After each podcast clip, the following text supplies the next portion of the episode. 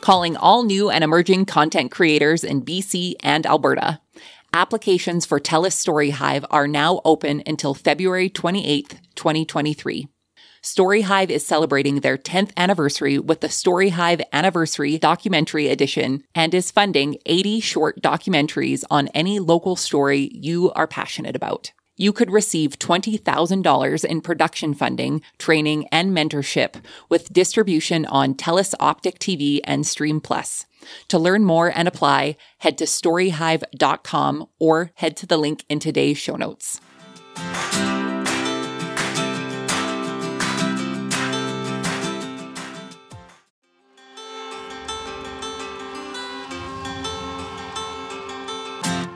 Hi, I'm Caitlin Dubin, and this is the Rural Woman Podcast. I'm a first-generation farmer who married into agriculture. Born and raised in a city, I was so unfamiliar with where my food came from, but I was determined to figure it out. Through my journey into agriculture, I saw women who were strong but humble, often taking a back seat. To me, these women were leaders who deserved a seat at the table. I created the Rural Woman Podcast to share the voices of women in an industry whose stories often went untold. The rural entrepreneurs who live and breathe their work, full of grit and pride.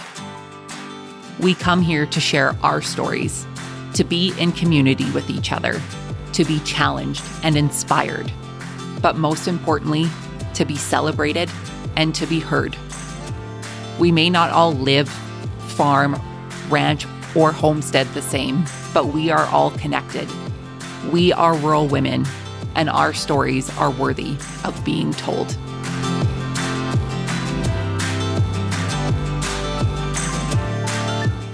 Hey everyone, welcome to this week's episode of the Rural Woman Podcast. Today you'll meet Jenna Brown. Jenna earned her bachelor's in biology and soil science from the University of Wyoming.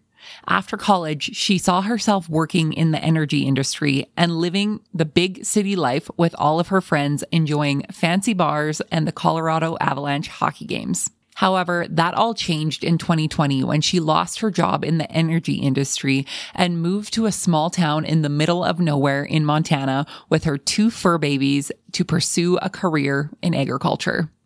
Not growing up in agriculture, Jenna has completely immersed herself in the world of crop science and soil health. And I have to tell you, this story is really, really inspirational, and I think you're going to get a lot out of it. And I'm so proud of Jenna for sharing this, because I have to be honest with you, and this is some behind the scenes. Jenna didn't want to talk to me, or she thought she didn't want to talk to me. You'll find out more why later.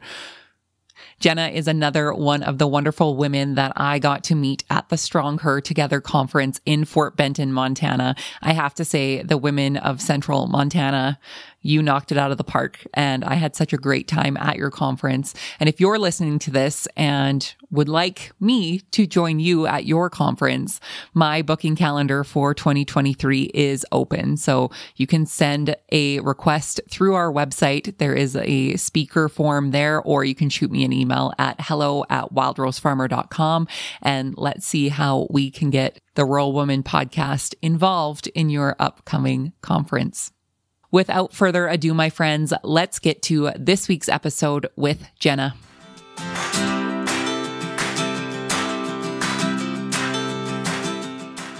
Jenna, welcome to the Rural Woman Podcast. How are you? I am doing good. I'm excited to be here. I am excited for you to be here, and I'm excited to get to chat with you again. And it's always my favorite, and I say this all the time, it's always my favorite when I get to meet people in real life and convince them to have a podcast interview with me. So I was not expecting you to say that to me. You asked me to be on your podcast. That was the last thing I would have thought you would have said. But here we are.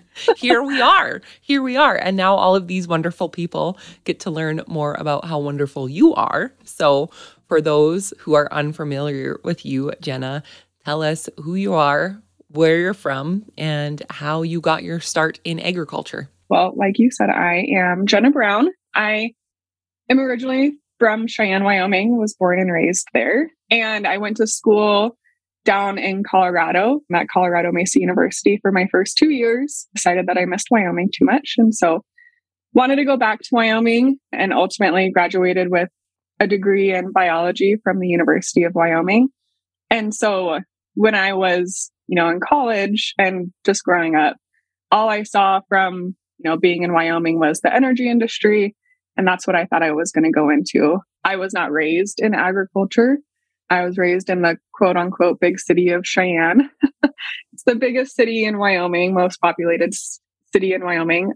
And so I was not raised in agriculture, like I said, but I had tons of friends who were in agriculture and plenty of family who was in agriculture. But my mom worked in the energy industry and my brother works in the energy industry. And so that's what going to college I thought was going to be my life too. So I got my degree in biology, and then I also got a minor in soil science and land reclamation. So my thought was I was going to go into the energy industry. And once they were done either mining or, drilling for oil on the land in Wyoming, because that's the biggest part of Wyoming's economy is the energy industry, I thought my job was going to be to put the land back to the way it was before, back to the natural grasses and rangeland and natural habitat that it was before. And that was my plan. And that worked out for 2 years after college, so not very long. And I had no idea that I was going to be in agriculture, but I am now. And I feel like I'm at times drinking out of a fire hose, but it's been great. That is a visual that I'm sure many have just had and thought, yeah, I can understand that. I can relate to that. So you grew up, like you said, outside of agriculture, but I found it really interesting when I was reading your bio that, you had this degree in biology and the soil science part. And I'm thinking, what a turn of events for you from, envisioning yourself in the energy field to being in a farmer's field. So where did your love of science come from? You obviously went to school for science. I myself, not a science gal. So where do you think, what was it about the science field that was really interesting to you? Well, I guess my journey into science is based off of 4 different changes in what I wanted to have my major in college, which sounds like a lot, but it's also, it's hard for an 18-year-old to be like, this is what I'm going to do for the rest of my life. That's an 18-year-old in my mind is a child, and for them to decide what they're going to do for the rest of their life seems insane. And so I changed my major 4 times. Well, I guess technically 3 times. I started out in athletic training. I wanted to be an athletic trainer. That's what I was, I guess, an intern athletic trainer at my high school. And that's what my dream was to be an athletic trainer for a professional sports team. And I went to school down in Colorado to be an athletic trainer. Decided I didn't want to do that. Switched to kinesiology, thinking I maybe wanted to be a dietitian. Didn't want to do that. And then I switched to education when I transferred back to Wyoming. Wyoming has a great education program. And so I was thinking that I would be a, junior high, which sounds crazy, junior high biology teacher, because I do love science. And just from all the science classes that I've ever taken in high school and college, it just fascinates me. And I think that my mind works a lot better around science because it just seems to be, there's a lot of theories in science, but they have their reasonings behind those theories, and there is plenty of factual evidence in science. And I like, factual evidence. I think that is a very typical thing of millennials is we want to know why and how. And so my brain just really liked that about science is the why and how things work. And then when I was an education major studying biology also, I decided I didn't want to be a teacher for the rest of my life. And so I dropped the whole teacher aspect of my major and just focused on biology. And then I was like, well, where am I going to go with this degree? And I knew that energy was, the best option for me in Wyoming and one of the most feasible options for me. And so I ended up picking up land reclamation as a minor, and I had to take a soil science class. And my professor, Karen Vaughn, she is a freak about soil science, which is awesome. And she's just so passionate about it that it made me excited about soil. So that first day of my intro to soil science class, she just got me hooked just from her passion on the subject. And so I think, you know, that's what drew me into soil science. And again, I still didn't think I was going to go into agriculture with that. Right. I love what you said about, you know, being 18 years old and having to decide what you're going to do for the rest of your life. As a person who was formerly employed in post-secondary education, I can also tell you the amount of times I saw people change their major was about as much as they changed the oil in their car. So you are not alone in that, and very, very deep thoughts on what you need to be doing for the rest of your life. I still don't know what I want to do when I grow up. So yeah, I remember in college, I was talking to my mom about it and I was stressed out and she was like, Jenna, I'm in my 50s and I don't know what I want to do with my life. And I'm like, oh, okay. For the people listening to this who had it figured out at the age of 18, we need to know what was in your Kool-Aid because it was not the same as mine. So, so Jenna, you worked in energy for a couple of years and then there was a wrench thrown in it for you. So tell us how you went from energy in Wyoming to where you are today and what you're doing. Yeah. So I worked for a mining company. They did mainly gravel mining in Gillette, Wyoming, which is a town in Northeast Wyoming. And that town, Gillette, is a major coal mining town. And so there was a lot of energy is a huge presence there. They, you know, have dubbed themselves the energy capital of the nation or something like that. So I was working in Gillette with this mining company. I started in 2019, I believe.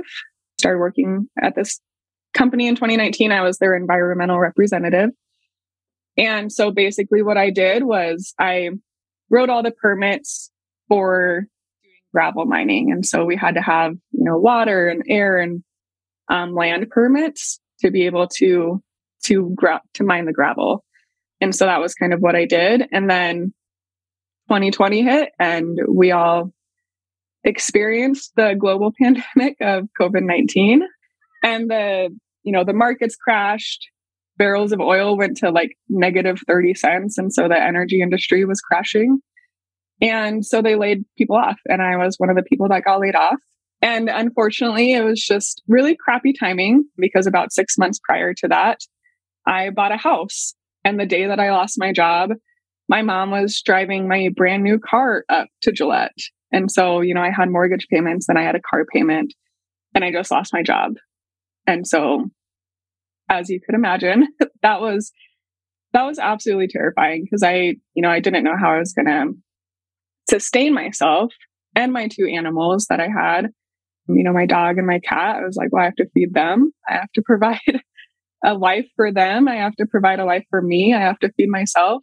And so I ended up collecting unemployment, which very thankful for unemployment in that case. And that was tough because, you know, everyone was all upset about how people were collecting unemployment at a ridiculous rate while they had to still work. And people on unemployment were making more money than them and had a vacation. Well, it was not a vacation for me. You know, it sucked because I didn't know if I was going to be able to pay my bills. So I was looking for jobs in Wyoming, Colorado, and Montana. And then every once in a while, I'd throw in like Phoenix or somewhere in Maine just for anything. And with unemployment, you have to apply to 2 jobs every single week. And I wasn't just doing, you know, applying to McDonald's just to like check that off my list. I was applying to actual jobs that I really wanted and that were going to be good for me. And I went on to USAJobs.gov and just looked up the keyword soil because I knew I wanted to do a job in soil.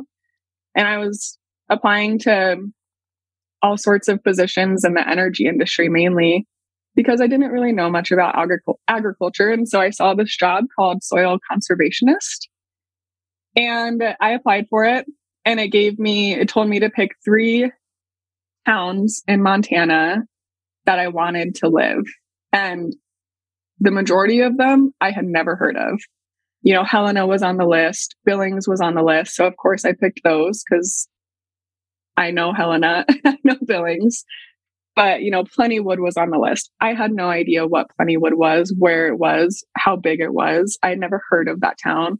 Fort Benton was on the list. I had never heard of that town. So I was literally Googling all these towns in Montana until I, you know, made my final decision, and I just picked towns that I didn't even know about. And thankfully I got a call and I got an interview, and it was just so funny because I had no idea what this job was going to entail. I knew that it was an agriculture job, but I thought that with my experience in soil science and land reclamation that I could maybe push my way through this agriculture interview. And looking back on my interview now, my answers were awful. I mean, they would ask things like, what is your experience in dry land farming? And I'm like, I don't even know what dry land means. I was thinking like rangeland, and come to find out it's just farming with no irrigation added, you know, with no water added. And so it's just funny looking back on my interview questions. I had no idea what I was even saying, but somehow they liked my answers enough to hire me, and I couldn't be happier. I have a great job with the federal government, and I get to work with some really, really awesome people, with my coworkers and the farmers and the producers. Jenna, that, you know, when I said there was a wrench thrown into your plans, like that's the biggest wrench. Like it's like a big tractor wrench that was thrown into your plans because, you know, I think once you graduate and once you get that job, you are on the path of what you intended to do. And, you know, you are not alone in the COVID layoffs of 2020 and not knowing what was happening. And, you know, you obviously made the best of the situation, and you applied yourself to figure out what the heck was going to happen next. And it's so scary to go through those big life changes, regardless of how old you are, or if you've just got a brand new car, or if you have an animal to feed or a child to feed or whatever it is. Like those are big, scary things. And for you to be so courageous to be applying for things that, you know, not only are out of your physical zone, but out of your comfort zone.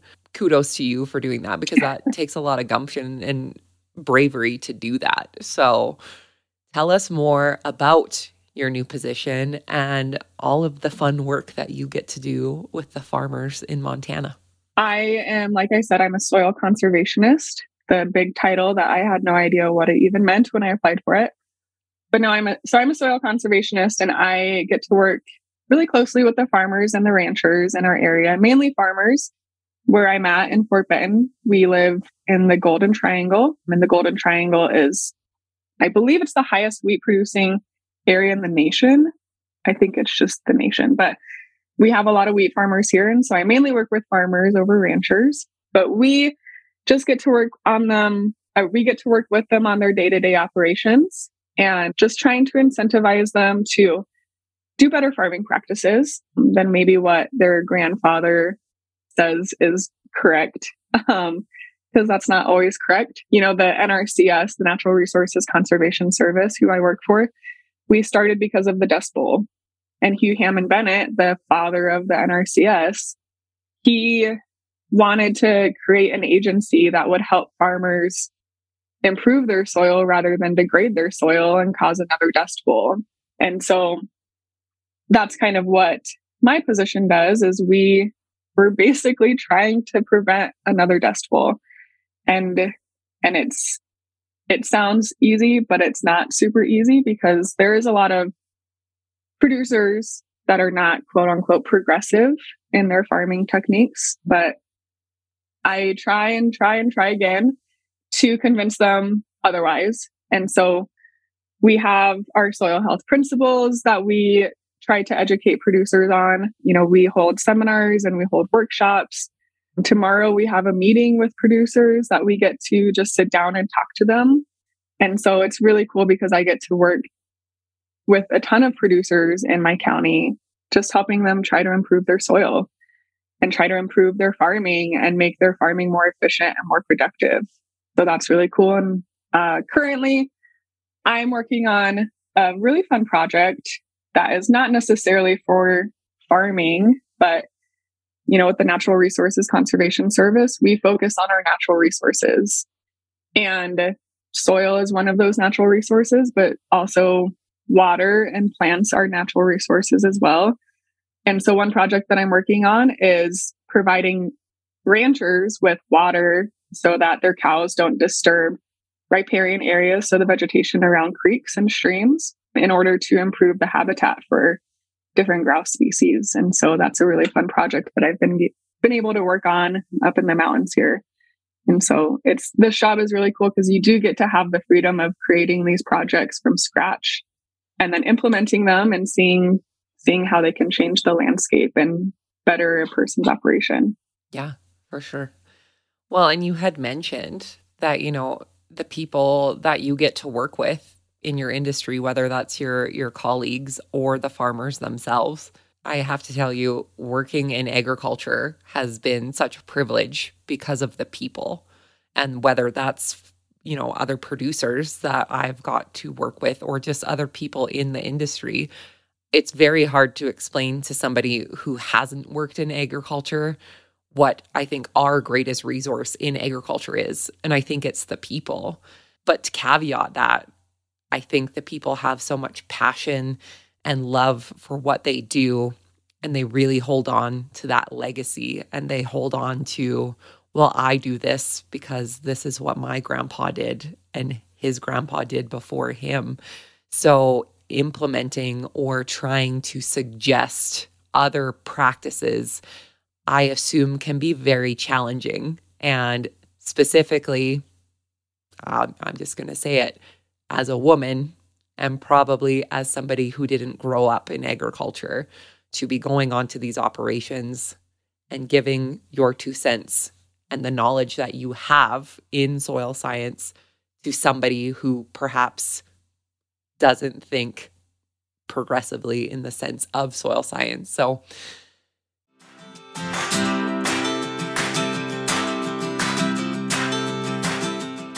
calling all new and emerging content creators in BC and Alberta.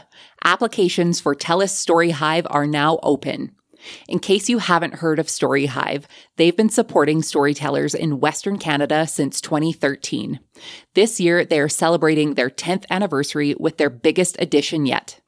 The Story Hive Anniversary Documentary Edition is funding 80 short documentaries on any local story you are passionate about. You could get $20,000 in production funding, training and mentorship, and distribution on TELUS Optik TV and Stream Plus. If you live in BC or Alberta and have an idea for a short documentary, now is the time to send in your pitch. Send in your application by February 28th, 2023 at storyhive.com/apply. Your story, your narrative.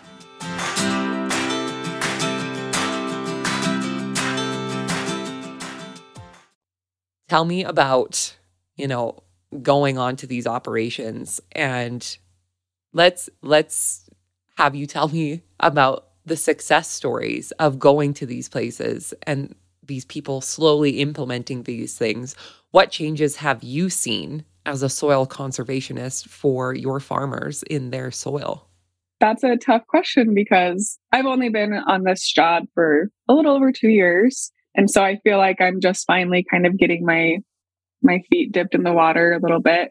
I do get to talk to producers every single day. And I do have a handful of producers that I mainly work with, you know, just like my coworkers have their handfuls of producers that they work with. And I more so have heard stories with previous conservationists or previous soil conservationists prior to me starting those projects, you know, but I can think of one particular couple that just got done with one of our programs, and they, I don't know if they had ever done cover crops prior to being in this program, but they had cover crops as a practice scheduled on their contract that we had with them. And so they planted this cover crop, and it just like the plants just blew up, and they said it was the most amazing thing they had ever seen, and they just loved it. And it really helped their soil with their soil compaction. And they just thought it was the coolest thing ever. And they couldn't wait to plant another cover crop. And then we got hit by a drought and it didn't work as well. You know, so that was a really cool success story that I got to talk with one of my producers, you know, and we're not trying to say that cover crops are going to fix your soil overnight, but it is a tool in our toolbox that we can use. And I think that's one thing that I, you know, with this couple, they said that they planted a cover crop again during the drought and it didn't work as well. Well, sometimes our tools aren't always going to work. And so that's something that I've been able to chat with them about, and just to, you know, tell them to keep going and keep trying with it. And our soil health specialist, Marnie Thompson in the state, she, you know, talks about how someone has to hear something 30 times before they actually believe it, before it like registers in their mind that it might work. And so that's a challenge in itself. During the summer, we have plenty of, you know, soil health seminars or workshops that we reiterate the same thing every single time and hope that one of the producers there is going to, like, on their 30th time that they hear it, they're like, it's just the light bulb goes off, you know. And that's one of the funnest things to see. And just talking to producers who do have their success stories, that's been super rewarding for my job and my position. And I hope that, you know, with this project that I have particularly, that I can start to see a change in producers. And of course, our hope is always, you know, if the producer starts to see change and their neighbor sees that change on their land, then the neighbor might be like, oh, what are you doing? And, you know, the producer is like, oh, I'm doing this, this, and this, and it's worked out really well. And that's all we can hope for. So absolutely. Right. And, you know, being newer myself into agriculture, I only know so much about so many things, but I think the power of curiosity in agriculture is how we've kept going, and basically wanting to know what's working for the neighbor and being curious enough to go ask, hey, what are you doing over here? If it looks good, or if it looks bad, they still come over and say, hey, what are you doing? So they know not to ever do that too. So yeah. Well, and sometimes the neighbor is the best person to use for comparison.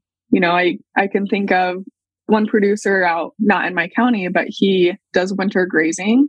So he does a pretty progressive form of grazing. And it's just really cool to see what he's doing. I mean, he moves the cows multiple times in a day during the winter, and he calves in the summer.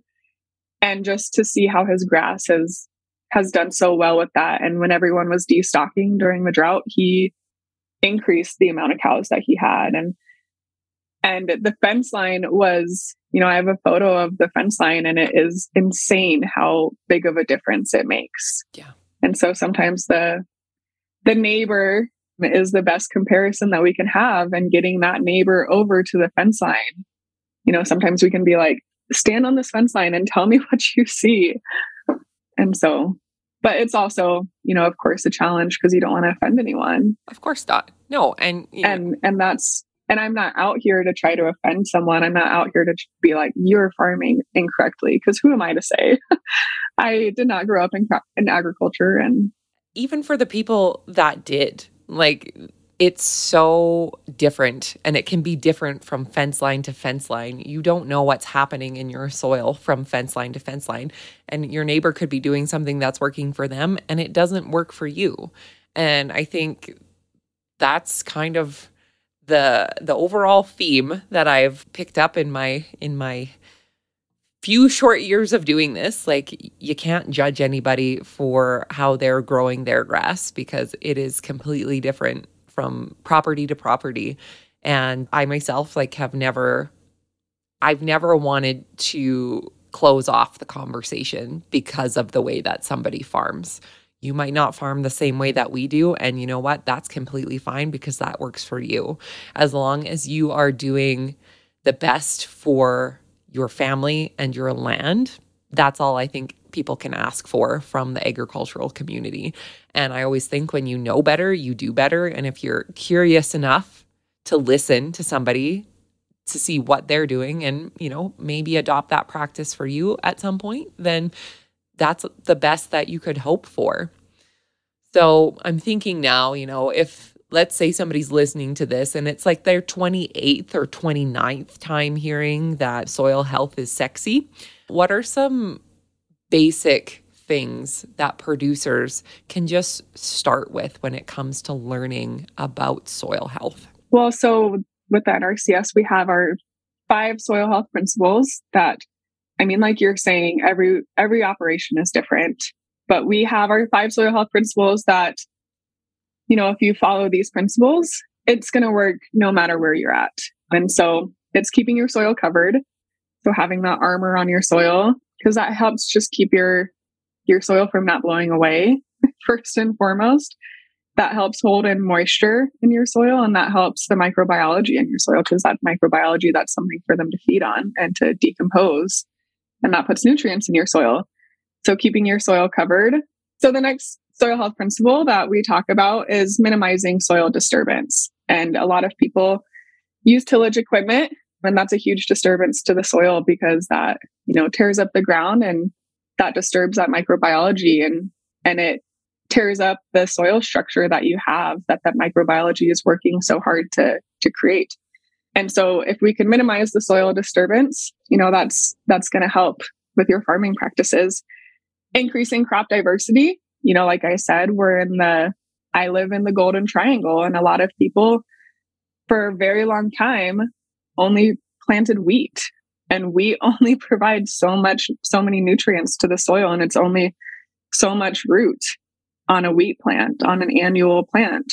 And so integrating more crop diversity means that you're putting in more nutrients to feed that microbiology, to help that soil structure. And then also we say to keep a living root in the soil, because that just helps again with your soil structure. It cycles nutrients through the soil.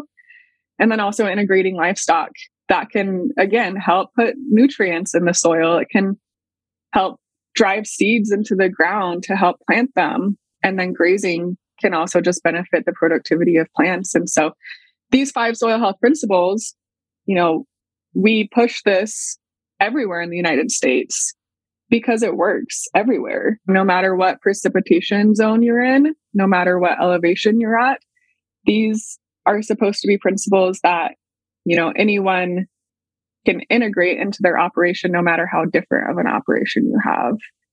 And so that's usually what we say for people to start out, just kind of researching and getting to know those 5 soil health principles. Right. And like you said, they're universal. And, you know, all 5 might not work for you on your operation, but some might, and those might lead you to some other practices. So those are great. And hopefully this is their 30th time hearing hope so. Of how soil health is sexy. So yes, I want to move in to our rapid fire segment now with you. Are you ready? I'm ready. Okay. You don't have to answer them super fast. I don't know what rapid fire actually means, but we're going to do it.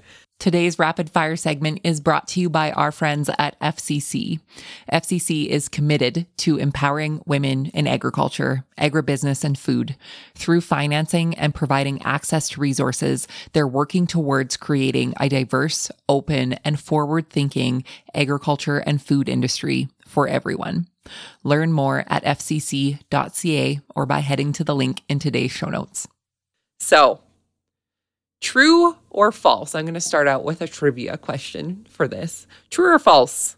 1 tablespoon of soil has more organisms in it than people on Earth. That is true. That is what Google said. Yes, true. Yeah. Yeah. It's crazy. And so, and I mean, those microbes in the soil is what, you know, how we cycle our nutrients and, you know, and what makes the soil structure. And so without that microbiology in the soil, our soil is dead. And, you know, a lot of people call soil dirt, but we say the difference between dirt and soil is dirt is not living and soil is living, and it has those living organisms in it. And it's crazy to think that in such a small amount of productive soil, I should say, has that many microbes in it. Yeah, there you go. Thanks, Google and Jenna, for for that. All right. What is your favorite tool in your tool belt when it comes to soil health?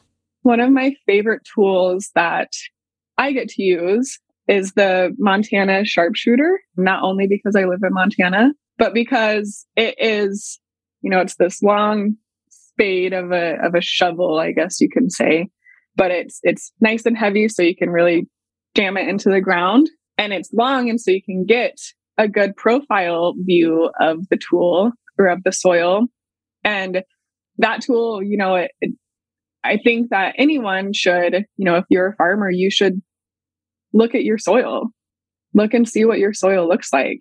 Look at the colors, look at the horizons, the different layers of the soil, look at the structure. And with a Montana Sharpshooter, that's a really easy way to just drive it into the ground and pull up a quick piece of soil and just look at that profile. And so we use that almost every day. That's not true. We use it a lot. When the soil is not frozen. Yes, when the soil is not frozen. I should say we use it every day when we're out in the field almost. You know, if I go out with a producer, you know, let's dig a hole. Let's look at your soil. And I pull out my trusty Montana Sharpshooter. There you go. Not sponsored. Nope. But you're welcome, whoever creates them. Yeah, exactly. The new cover model of the Montana Sharpshooter. That's right. Okay. My last question. What makes soil sexy to you? What is sexy soil to you? I think what makes soil sexy is how diverse it is. You know, you can have different soil where you're standing, and then 20 yards away from you, it can be drastically different. And just the education that you can get from soil, I think is incredible. You know, I would love to see soil be a dinner table topic, you know, that every family talks about on a regular basis. I think soil is such an important thing in our lives. I mean, it literally, the first day of my intro to soil science class, Dr. Vaughn asked, what did you do today that involved soil? And so every single time I talk to people about soil, if I, you know, I'm doing an educational outreach thing, that's my first question is, what did you do today that involved soil? Just to get people to think about how involved we are with soil.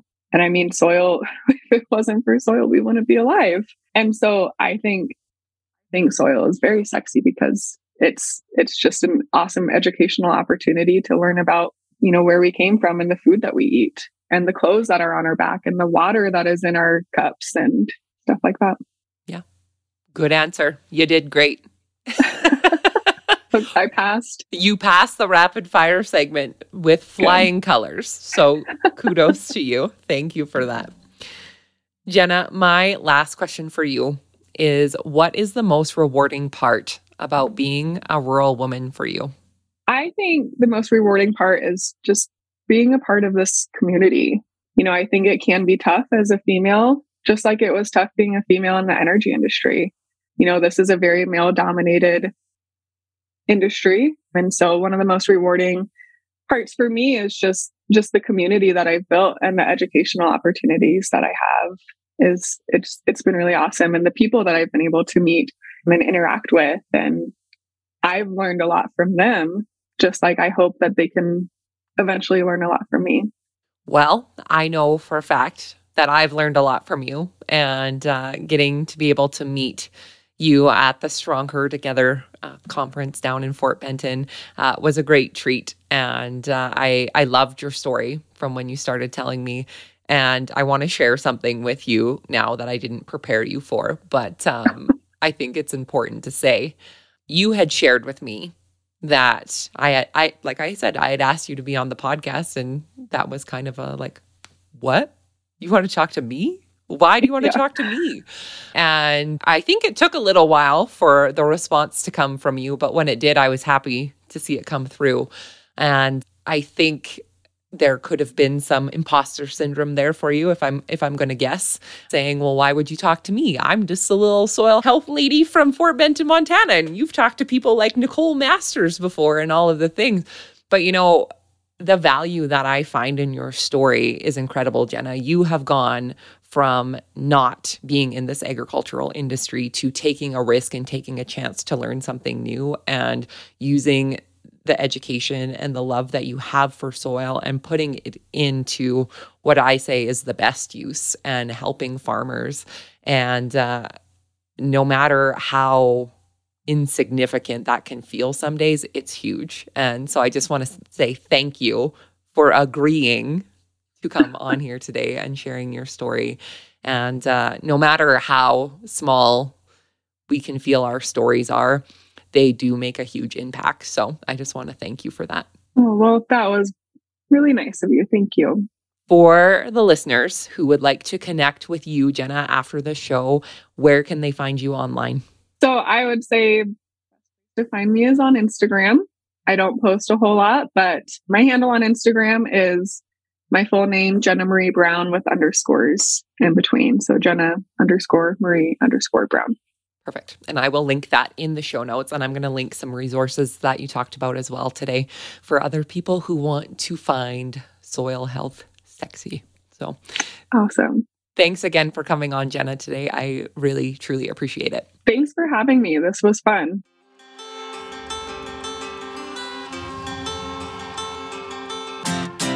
Thanks for listening to the Rural Woman Podcast, a proud member of the Positively Farming Media Podcast Network. The Rural Woman Podcast is more than just a podcast. We are a community. A huge thank you to the Rural Woman Podcast team, audio editor Max Hofer, and admin support from Kim & Co. Online.